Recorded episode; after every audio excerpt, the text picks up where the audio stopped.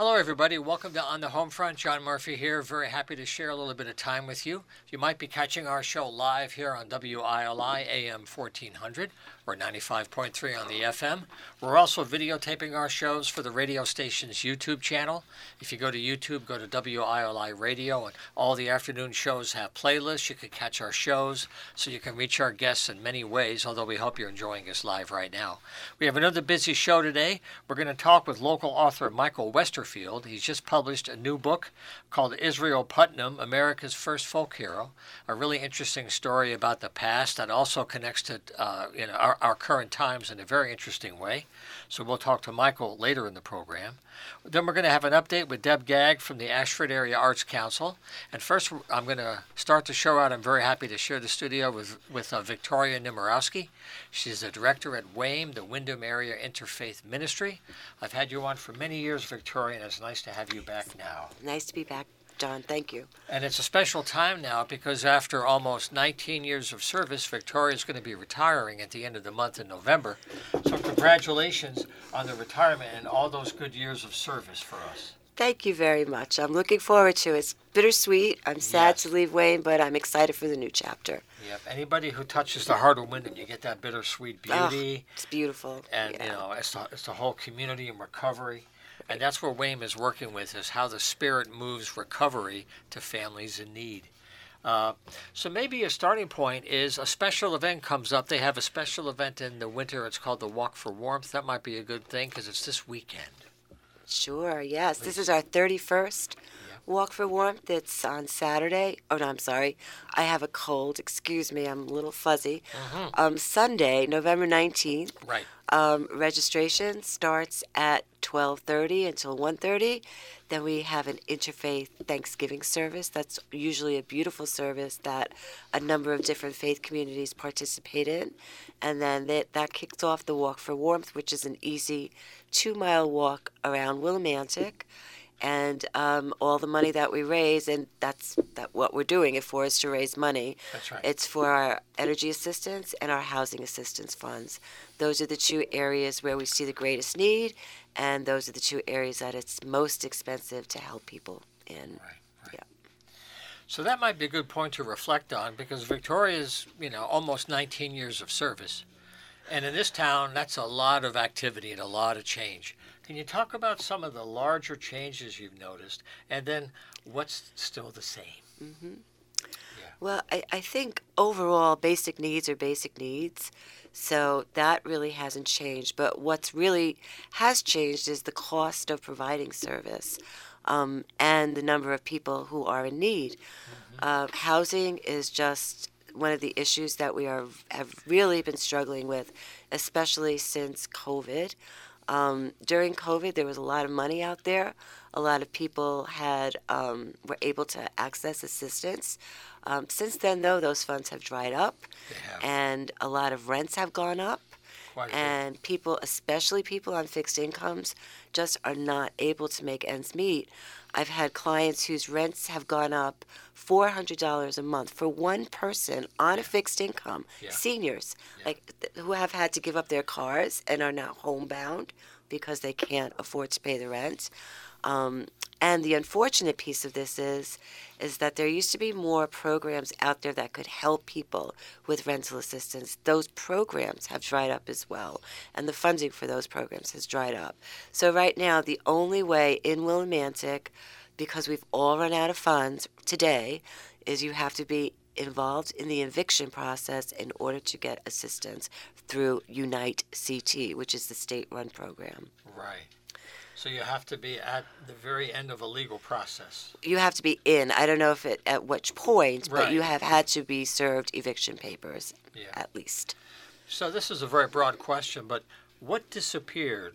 This used to be called the safety net because at one level there was funding for it, and it kind of and it's not just COVID money because everybody got lots of COVID money. Education got COVID, and that's all being pulled back. Right. But this goes before COVID, right?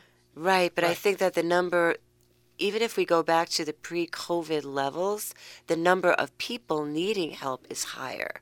So you, you, there's not enough to spread around to everybody who actually needs the assistance. Now, I, why are more people needing help? That's a bigger question than I can answer, quite honestly. Are, are the jobs out there? Are good paying jobs out there? Are, do people have the type of education that they need to succeed in the system and become more sustainable?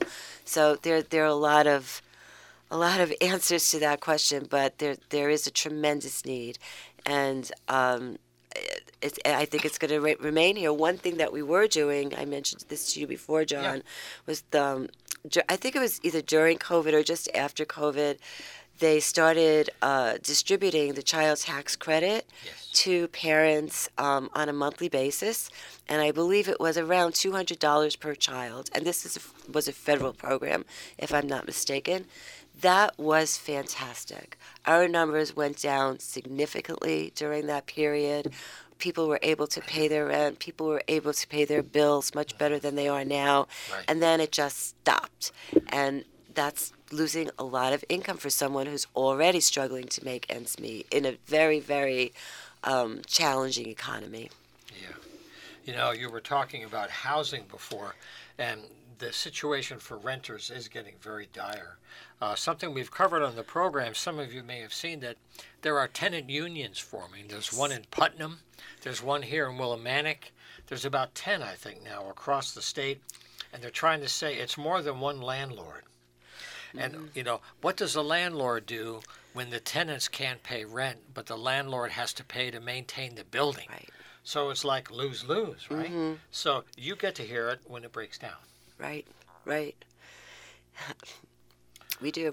So when someone knocks on the door today in November 2023, what are the kinds of help that you can provide? And I want to talk about how that ties into interfaith work and, and like many faiths working together as well. Sure. Yeah. Um, one of our staples, our core program is material goods. That's what WAIM started with. So we get a lot of donations of gently used clothing and furniture um, appliances, household items. Um, and we have a very large building on Main Street here in Willimantic. 866. That's right. Main Street. Exactly, where we uh, store all those things and display them, and people can come and shop three days a week. It's Tuesday, Thursday, and Friday from 9 a.m. till noon, and then the first Saturday of the month. And everything that we have to offer is for free. So people give us our donations and then we distribute them into the community for free. Right. That's the number one. Um, we also do have emergency assistance programs. Uh, energy assistance is a big one, and we are still providing energy assistance, although in that area, we are the safety net for the safety net. So we do encourage anyone who needs energy assistance to go to Access first because they are the agency that is the recipient of any government funding. Like Operation Fuel? Or... Well, we can do Operation Fuel, and I believe you can even do Operation I'm not going to say this, but yes, yeah. we can help with Operation Fuel. But even before Operation Fuel, Access gets the it, it um, administers the Connecticut Energy Assistance Program. So I would say that that's the first stop. And if you don't qualify for that, then you can come to WAIM and we'll be able to help you, either through Operation Fuel or through funds that we raise through events like the Walk for Warmth or from donors. Yeah.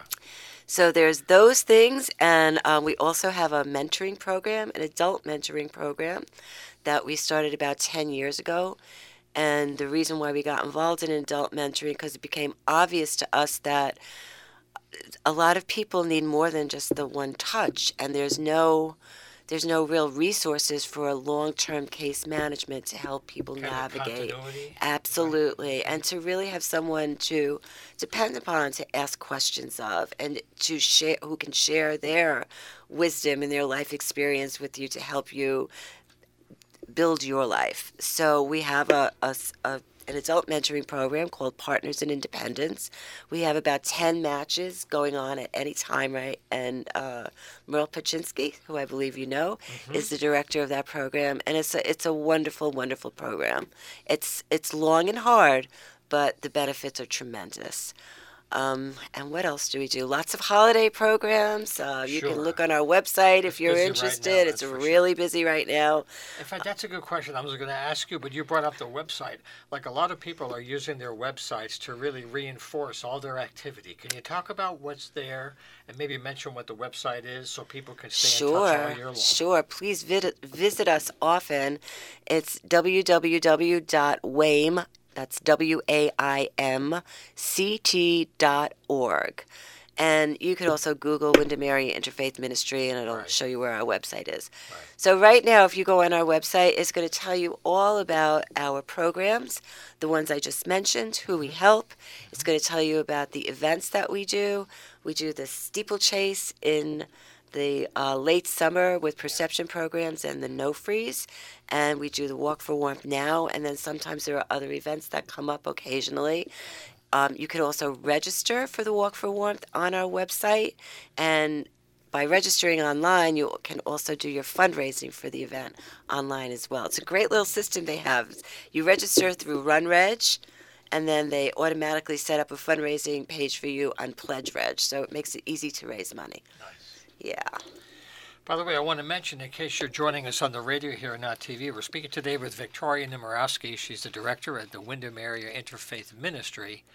And I want to mention, too, the interfaith part, because a lot of people think, well, each particular faith has its own focus, its own energy, and they don't often overlap. But in this area, you found that's a source of great strength. Absolutely. Can you talk about how that works and how that's an example of how all the issues of politics or religion really, if you're doing it the right way, a lot of the politics disappears. there's you know we live in a very special community here and i think that the way that our faith communities work together is one really great indicator of that WAIM started because a handful of faith communities got together because they saw it. This was in the 80s. I think we, we started legally in 1984, so they were thinking about all of this mm-hmm. beforehand.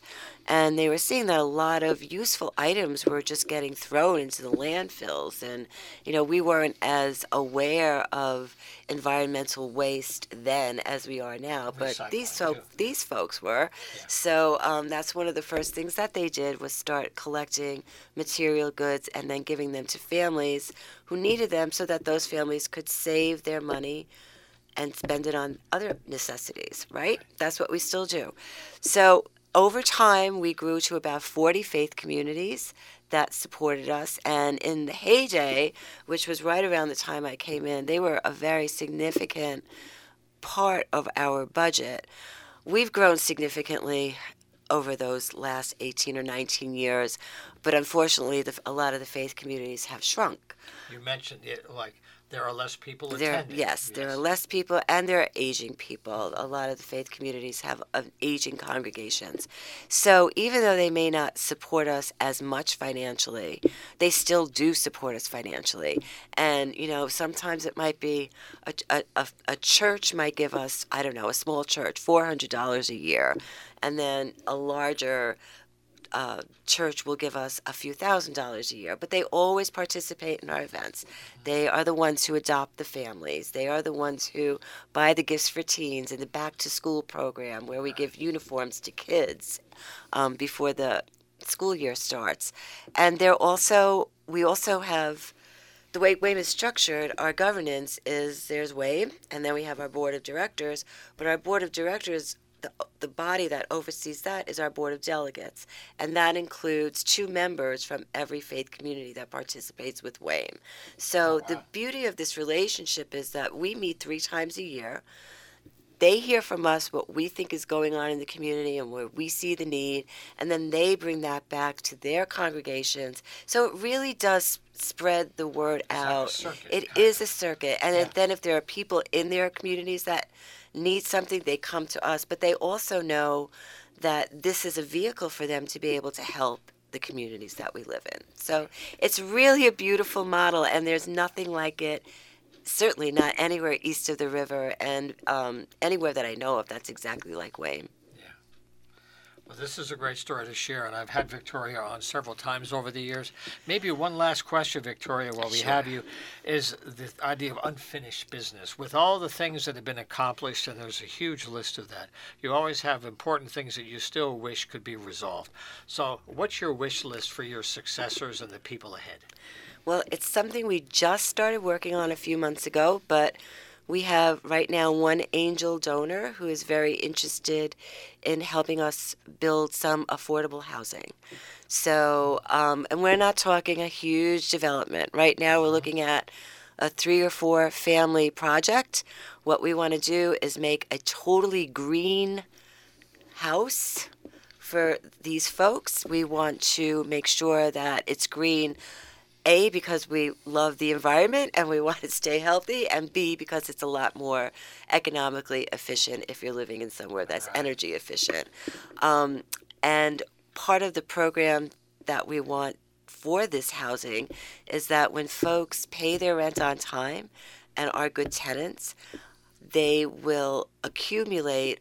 It's kind of like a renter's rebate, but it's more like uh, just, you know, so you pay your rent every month, we'll give you $100 a month in a set aside for that rent or whatever, so that by the time they leave, they'll have, if after three years, they may have $5,000 Yeah. to take with them.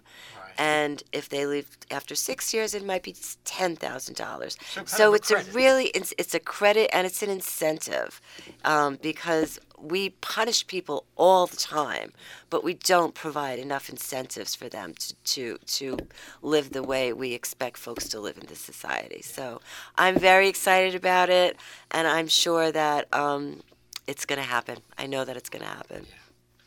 Well, thanks a lot for being here, Victoria. Thank you, well. John. Thank you. Thank you very much. Okay, we'll continue our conversation with WAIM in the months ahead as they make a transition. We'll continue the story because the good work will go on. And we thank you very much again. Should I just bow out? No, it's okay. We'll sit tight here. We'll take a break for a couple of short messages. We're going to come up with the Ashford Area Arts Council and then local author Michael Westerfield. You stay with us. Thank you, John. I got a little tongue tied there, but No, you did my fine. brain is Such a good story. No, you know, there were a few more questions, but we I think we covered plenty. good. And then I'll just be in touch maybe at the end of winter when you have a transition. We'll figure out how could we do something as a launch, all right? Fabulous. The new director will be starting on December 12th, I Something believe. for December 12th? Yep. So, um, I'll make sure Yeah. that I did the phone man. Let me just grab one here. Uh, please give the, uh, the new director. she reaches out to you. Here you go. And I can't tell you who she is, but I, everybody knows her, and it's going to be really exciting. Sure. I'm very excited by uh, the person that they've chosen to take my place. So is she already involved in one of the committees? She's involved in a lot. A Great. lot What's of her name? stuff. I can't tell you. The mics are off, though, Victoria. The mics are off. It's Okay. Susan Amy Hunter. Oh wow. Yeah. so, Very nice. Yeah. Okay. We're very excited. Well, I look forward to following up. on okay, that. very good. Okay. Nice to see you. Nice to see Thank you, you. Jim. There. Happy Thanksgiving to you. Thank you. Same to you. My name Deb. Thank you, Michael. There you go. Have a seat right here. Get comfortable. The seat is all warmed up. 45 seconds. 45 I'll throw in another seconds. commercial for you. Okay. Maybe one more commercial, then we'll pick it up. Deb, you were talking before about a transition to a new president. Uh, are, are you maintaining for the next year? I'm not sure of, in how I should. There's a, um, there's a uh, committee, a search committee looking for a replacement, but we're still carrying on Okay, as so a you're committee. still We're still carrying on as a Okay. committee. All right. Yeah. Uh, so we'll talk about the website. We don't need to talk about the transition to a different leadership at No, all. Yeah. Uh, That's fine. I'm Yeah. just- no, I just wanted to say, you know, in terms of introducing, you're still the president. That's all. I just want to make sure I had Well, that. No? I, you can say that I'm chair of this event that's Okay. coming up, the Holiday Artists Market, Okay. Yeah. Because All right. that's that's true. Okay. Uh, at this time of the year, is there an extra need for people who are thinking about volunteers? Do you have a need, like seasonal? Is it springtime you change over? Some people used the new calendar to bring in new members. Um, really, um, Is Mi- Mike's in a good spot for Deb? Uh, bring hers a little closer. We can closer? we can talk about new members, but mostly I Okay. want to talk about this event. Yeah. we'll what start else with we're that. what else we're doing, Yeah. which is we're we have an indoor farmers market that we're Yes. involved in. We've got a Congratulations. membership show at the Vanilla Bean in April, and then we have the Summers Palette event in June. 15 seconds. Okay. So that's good. mostly what I would like to do here, if possible. Yeah. And then we have that track in between. Right? We'll play yes, that too. Got it. I got it queued up. Okay, good. Okay. Three, two, one. Okay, we're back on the home front. Very happy to have you with us here on WILI. Uh, for our next segment, we're going to focus on the Ashford Area Arts Council. I'm very happy to have Deb, uh, Deb Gag back in the studio. We've had her here many times over the last couple of years. Deb's very involved in a special event happening this weekend, so let's lead off with that, and then she has a lot more news to share. But welcome back to the studio. Thank you, John. It's it's just always so nice to be here with you. You You're such a supporter of the arts and, and the community at large, and we just I want you to know how much we appreciate you. Thank you very much. Yeah. Thank you very much. Okay. so this weekend is a special one for you. It really is. Please go right ahead. Okay, um, so this weekend is our seventh annual uh, holiday artist market. This is our postcard. And it's going to be a great day of hold it up for you. art and music. Um, so I'll talk about where it's going to be. So Yeah. this event is going to be held at Knowlton Memorial Hall in the Babcock Library uh, in Ashford, which is on Route 44.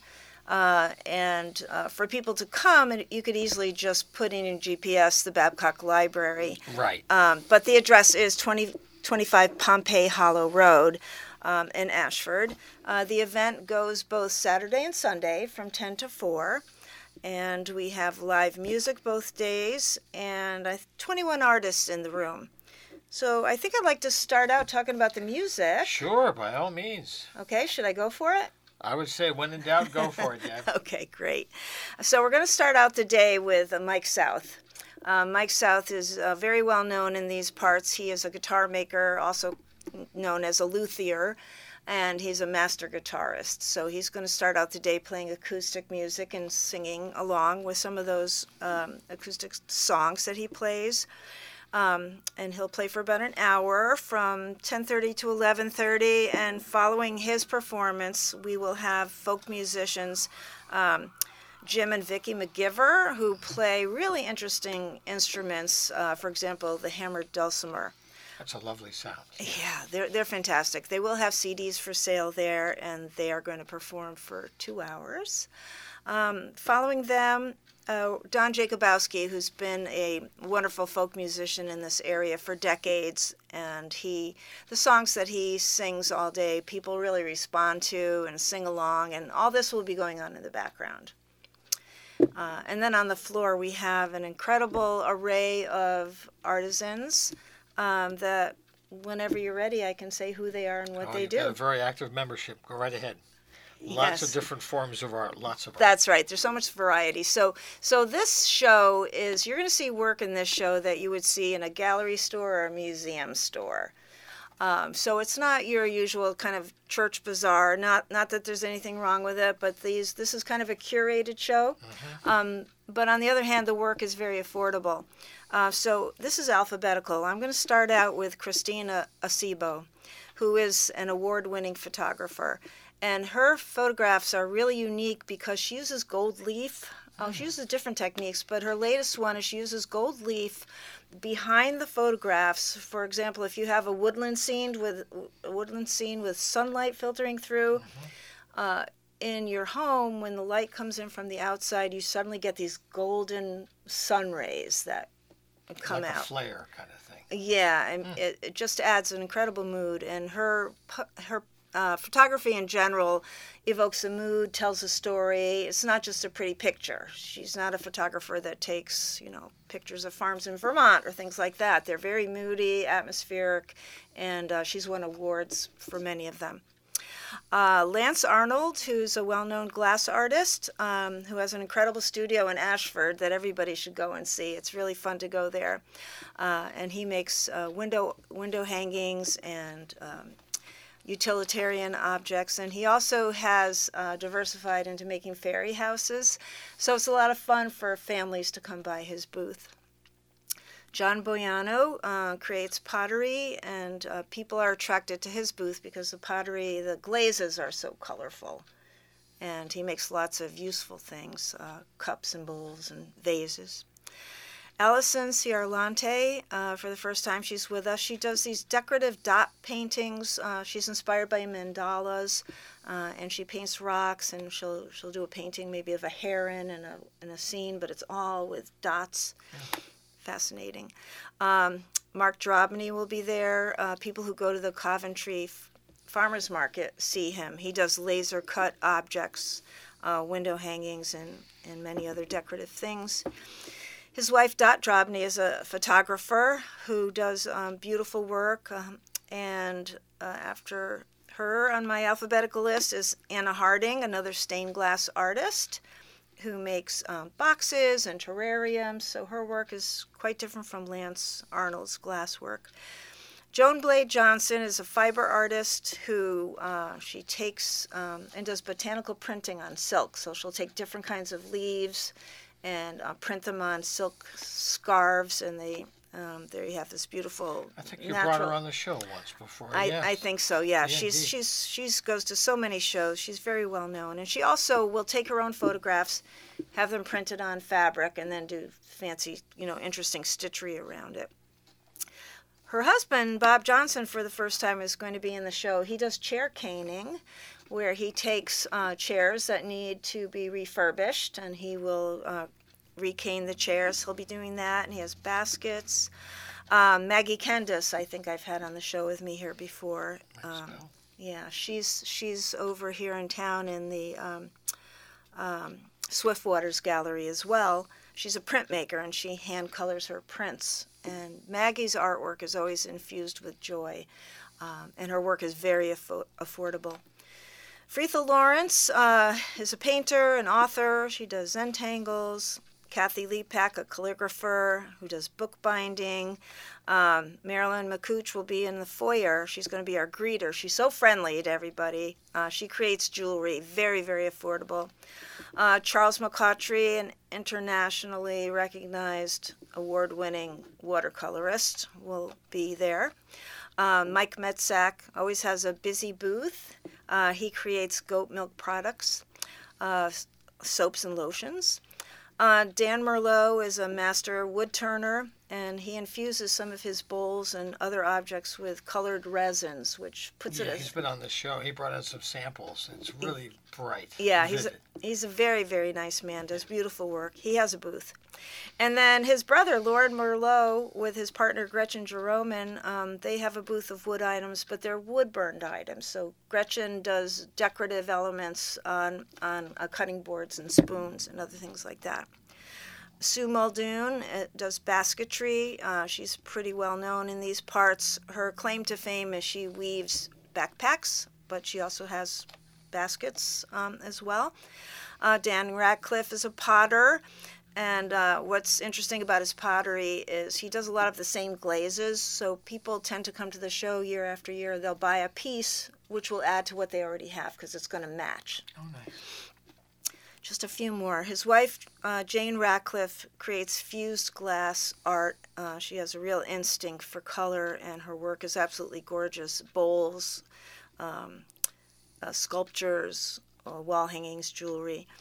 Uh, Laurie Smolin is a watercolorist who travels all over the world, and her paintings reflect the different places she's been to. And two more. Susie Staubach, very Ah, famous uh, potter. She makes very sturdy stoneware pottery in a big giant gas kiln out in Ashford. Artist Open Studio. Susie, there we are, right there. Yep, That's it. I'm on that tour too. Oh, yeah. And then uh, lastly, Kathy Weigold uh, is a fantastic weaver, and she will weave um, things from uh, kitchen towels to uh, to rugs to ponchos, and uh, so that's our show.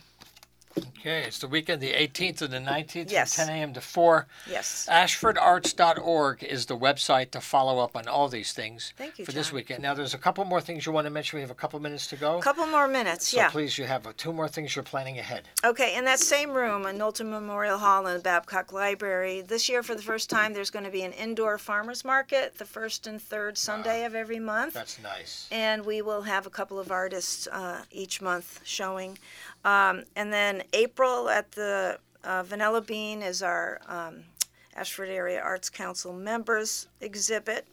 Uh, and then in June, we're going to repeat the very popular Summers Palette at Westford Hills Distillers. Yeah, we talked about that this year. Yeah, yeah. So, So good it, things. it, it- it's so nice to have farmers markets in the wintertime. I agree. Because people look for produce. They know like a lot of it comes from far away and it's pretty burned out by the time it gets here. Yeah. Do you know about the farmers and you know how they're going to do this year? Is it mostly going to be things that they're growing inside now? Is it more of that? You know, um, I'm more involved in promoting the arts. So the person that runs the uh, farmers market is Jack Jacqueline Kulig. Um, so there'll be people who uh, harvest maple syrup, honey. They make their jellies and their jams. Nice. There'll probably be a lot of root crops. You know, beets and potatoes and carrots, things like that. Uh, maybe some hydroponics. I know there's going to be a um, a food truck. Um, I'm trying to remember. There are people who raise beef on their farms, so they're Right. they're offering their products. Uh, there's also somebody with who creates cheeses that will be there. Um, so just a big variety of things. That's really great. Yeah. And, and it keeps our money local. Exactly. It keeps it all local. All right. Well, it's always great to have Deb Gag on the show. we'll look forward to having you back maybe later in the winter when we get into springtime and Sure. planning ahead. Yeah. I wish you a good Thanksgiving and a holiday ahead. Thank you so much, and thank you for promoting the arts and always being a great supporter. Okay, my Appreciate pleasure. it. Happy to do it. Good stories to share.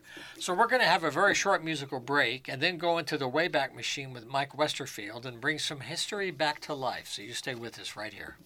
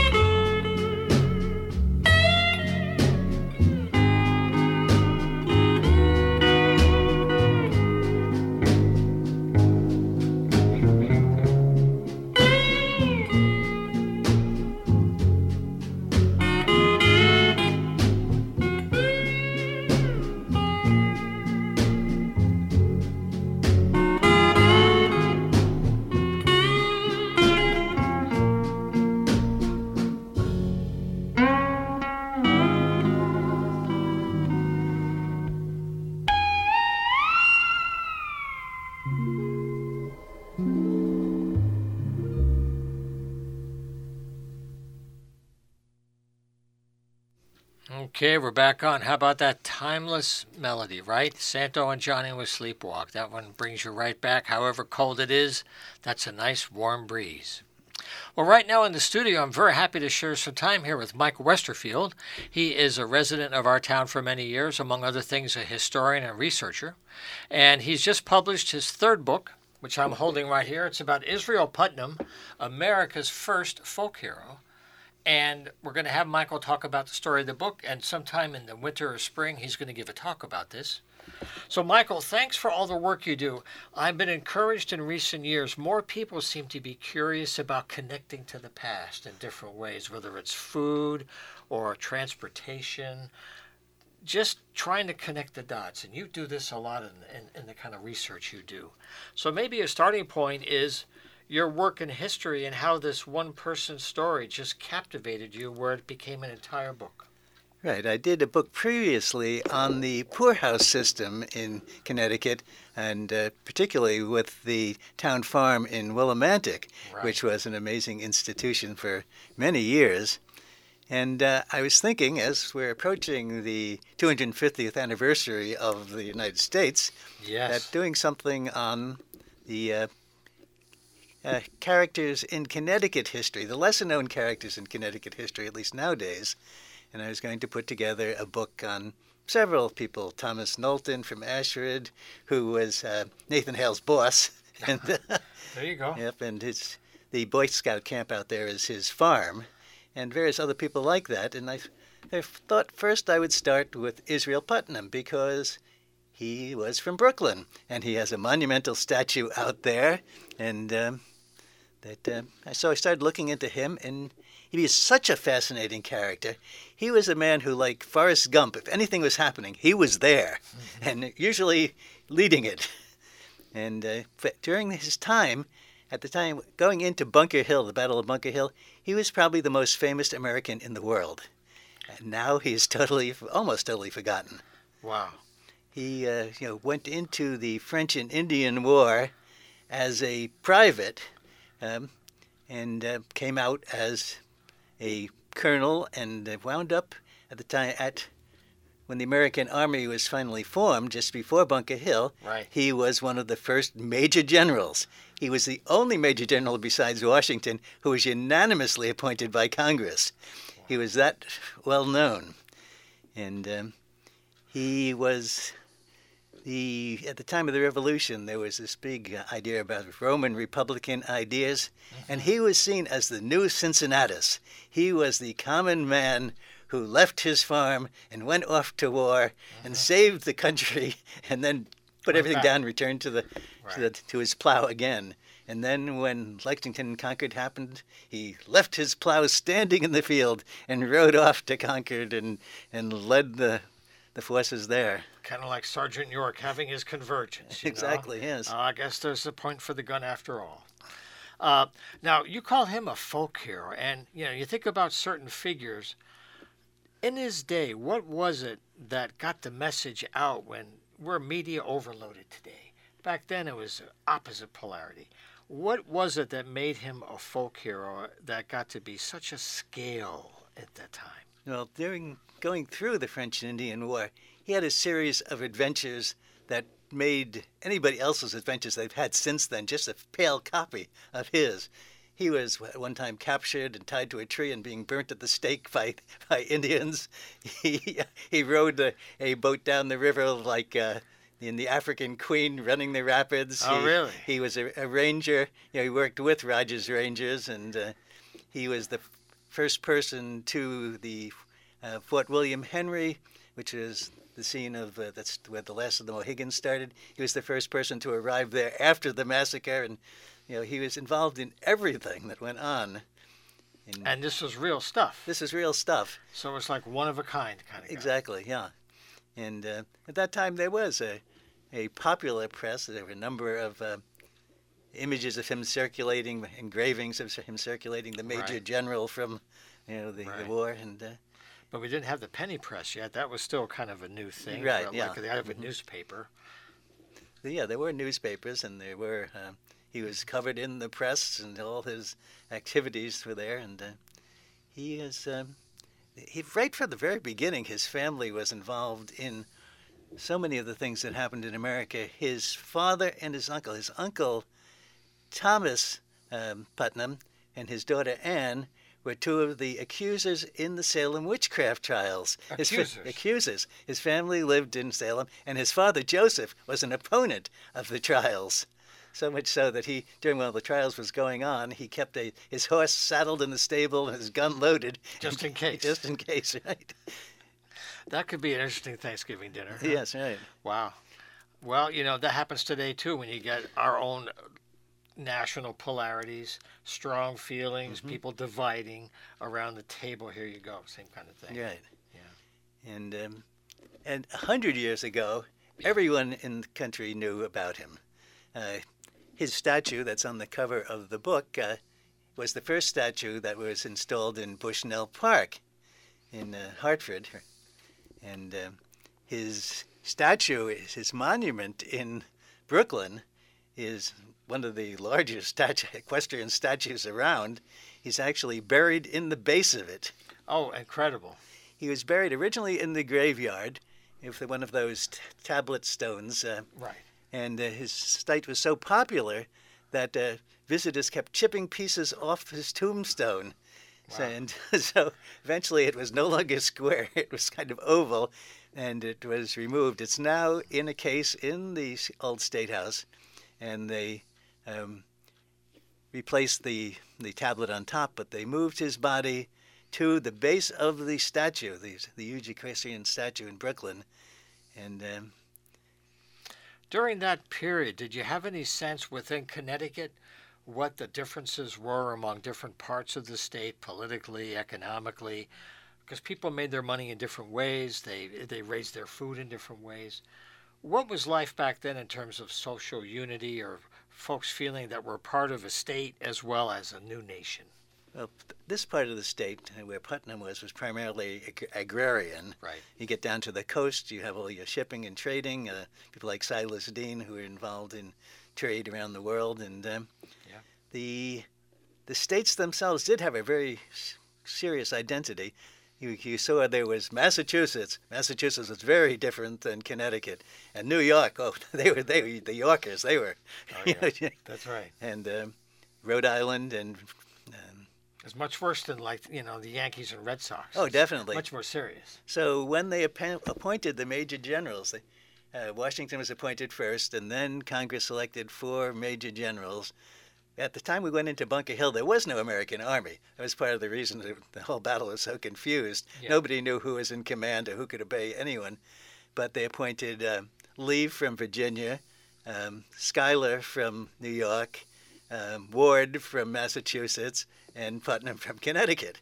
You know, the four important states at the time Right. and uh, the armies of each of those uh, states were very colonies at the time were, were all very different and didn't necessarily work together very well. Did you have a sense that because of the economic, I know one thing that I had learned from history that due to the clear cutting of so much land due to farming, that there was a serious erosion problem. There was a lot of environmental damage. People didn't realize the consequence of massive large scale farming and the drainage. So, as people learned, did you have a sense that Connecticut became smarter? Because I heard because so many trees were clear cut that they overseeded. That when they tried to compensate for the lack of trees, that's partly why we're one of the densest tree populations in the country. Well, at the time Israel Putnam arrived, he, he arrived in like the 1740s. Uh, that uh, Put, uh, Pomfret and that whole area was really the frontier. He came. They came down from you know Salem, which had been settled fairly early on. But his uh, his parents were his grandparents actually were some of the earliest settlers in Massachusetts in the Salem area. So at that point, uh, there was no problem of of erosion or whatnot. Every the, the whole country is totally forested. And then if you look at pictures from around the time of the Civil War, engravings from around time of the Civil War, you'll see there's no trees. You'll see there's the building standing there. There's the Mohegan Church, so which is now surrounded by woods, uh, was just standing there by itself. There was nothing, nothing there. Right. And uh, right then they started doing tree plantations, and and so you have the had monoculture plantations for a while, but then the regular woods took over, and But at this, his time, it was total wilderness, really, and marching up to Boston would. He rode at the time of Lexington and Concord. He is said to have left his plow standing in the field, and as Cincinnatus did way back when Roman times, He left the motor running. right, hopped on his horse and, and rode to Lexington and you know straight through in 24 hours, and uh, but it was quite a trek in those days. And when in the French and Indian War, when they were fighting that, people, the whole armies would disappear into the woods, and Oh, no one would know where the heck they were. And by the way, what are the rules of combat here, right? what rules? Right. Uh, by the way, I want to mention if you're listening to us on the radio right now, we're speaking with Michael Westerfield, and he's recently published this new book, Israel Putnam, America's First Folk Hero. It's a biography and travel guide, and I wanted to ask you about the travel guide aspect, and also how did you go through the process of self-publishing and trying to communicate through your own process? Just how that works for you as a writer. Yeah, the travel guide is, is one of the cool aspects of this book. I like writing books that I'd like to read, so that um, you have a biography, and he did lots of things in this area. His whole life was spent in this area, though. Actually, he did indeed get to Cuba and, and out to uh, Nashville, not Nashville, the um, the Mississippi up the Mississippi River and South Florida. He was all around, but um, here there are any number of sites that are of interest in his life. One of the most famous ones is the Wolf Den. Okay. That's one of the things that Israel Putnam is remembered for nowadays. The primary thing he's remembered for nowadays is slaying the last wolf in Connecticut, Right. in which he tracked the wolf down to its den. And the wolf den is still there out in, I guess it's located in Pomfret. His property went right to the line that's Brooklyn and Pomfret. Uh, it's right on that line. So, but uh, they tracked down the wolf to its wolf den, and it was this in a rocky area, and it's a narrow low den, which I crawled into to see how far I could go. But he apparently crawled into the wolf den with his musket and his torch, facing the wolf in there, and uh, Wow. shot the wolf in its den. And um, Dragged it out. and then still existing is his major house out in that he built out in um, Pomfret is still there. Brooklyn now uh, is still there. His his um, site of his tavern, the his brother's house or his son's house is actually still there. Um, the church that he was involved in building is that big white church in uh, Brooklyn, and um, you can glancing through the travel guide here, Wadsworth Atheneum. That's is built in the house of Daniel Wadsworth. Um, That and- was one of the very first museums in the country. It right? was. one of the very, very first. and uh, that's the site where Israel Putnam's career finally ended. He had a stroke as he was riding back to uh, to join the army. He came home to to visit for a while and was riding back and he had a stroke. And he was brought to the house of his friend Wadsworth, which is where the Wadsworth Atheneum is now. The oh, and one of his famous exploits was that um, he was camped with a group of uh, traveling with a group of his soldiers in the vicinity of uh, Greenwich, and uh, they he was caught surrounded by the British, and uh, the he managed to get his men to disperse into the swamps. And then he was on horseback, and he turned around and rode his horse down this huge, steep slope, a set of like 70 rough-cut granite stairs in the hillside, and uh, escaped the British that way. And the, the stairs are still there, and the pa- tavern he was staying in is still there. That's a Hollywood moment there. yes, huh? it was indeed. That's actually on the Greenwich Town seal is a picture of him riding down the hillside, and just glancing. Oh, here the, there is Putnam Memorial State Park, which is the site of one of his encampments, his winter encampments, and it's a it's actually a great site to visit because it's one of the few places where you can see the remains of all the cabins of the soldiers. There's a whole street of uh, the, the remains of their fireplaces are there, and uh, and there's there's this a statue there of Yeah. uh, his wild ride. Yeah. And And think about through- what they had to do in the wintertime to endure. Mm. So here's the question with these incredible feats, these stories, how is it that these people fall away in history? Because there's more and more media as they fade, there's more storytelling, there's more ways, right? but they still kind of fall from public view. Uh, people who are remembered tend to be ones who had good, simple stories and catchphrases. Nathan Hale, you know, does, really doesn't hold a candle to Israel Putnam, but he had that great catchphrase. Yes. And also, he was a teacher, and so that's good for the school teachers, like uh, presenting him to their students. And but his his uh, boss, uh, Thomas Knowlton, who was the spy master and was also in the French and Indian War and whatnot, um, and Oh, a Charter Oak thing? uh, That was different. Sorry. Right, different. sorry. Uh, but uh, you know, he did.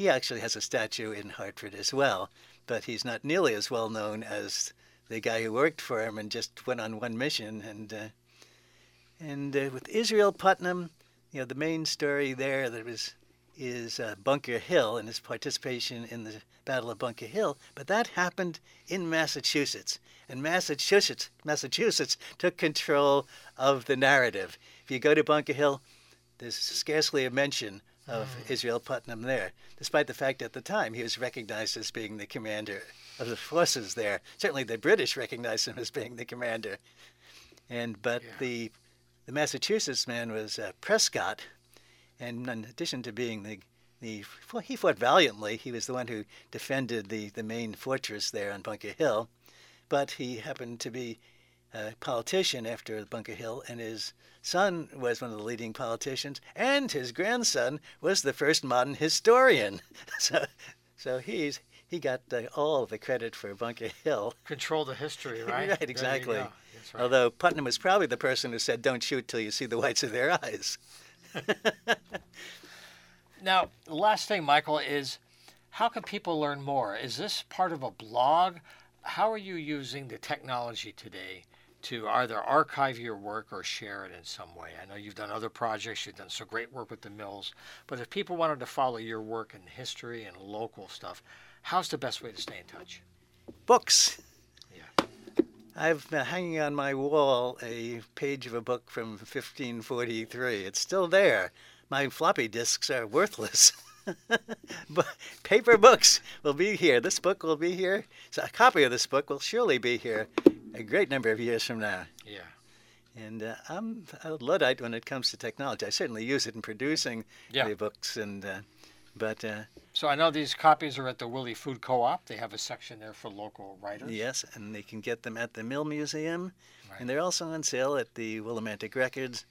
And as much as I'm not very fond of Amazon, you can get it on Amazon. Right, right. Well, thank you very much. It's been great to have a conversation, and maybe uh, according to your schedule, when you're ready for a presentation to share the story at the mill or somewhere local, we'll have you back because these kind of stories we can have some other stories too. We didn't talk much about the poorhouse, but the idea of uh, tenants unions coming back, housing crisis, how do landlords do what they need to do when the, their tenants aren't in a position to pay rent? The whole formula is broken. Right. So going into the poorhouse and that mentality of treating people like poorhouses, that's another story that we can come back to. Right. And I was director of the Housing Authority for 20 years in town. Not to mention that, that that's really close to home for you too. Mhm, Right. Yeah. So that'll be something we can pick up again in 24. Great. Great to be here. Good to be here too, Michael. Yeah. Thanks so much. You're welcome. Thank you. Okay. So the Willimantic Food Co-op. Okay. Uh, just check it out. And I'm getting my cues. Our time is up for this week. If you want to get involved, we'll be very happy to have you in the studio. If you have announcements, just use the email hightechjohn at humanartsmedia.com. So thanks for staying with us this week, and we'll see you next time. Take care.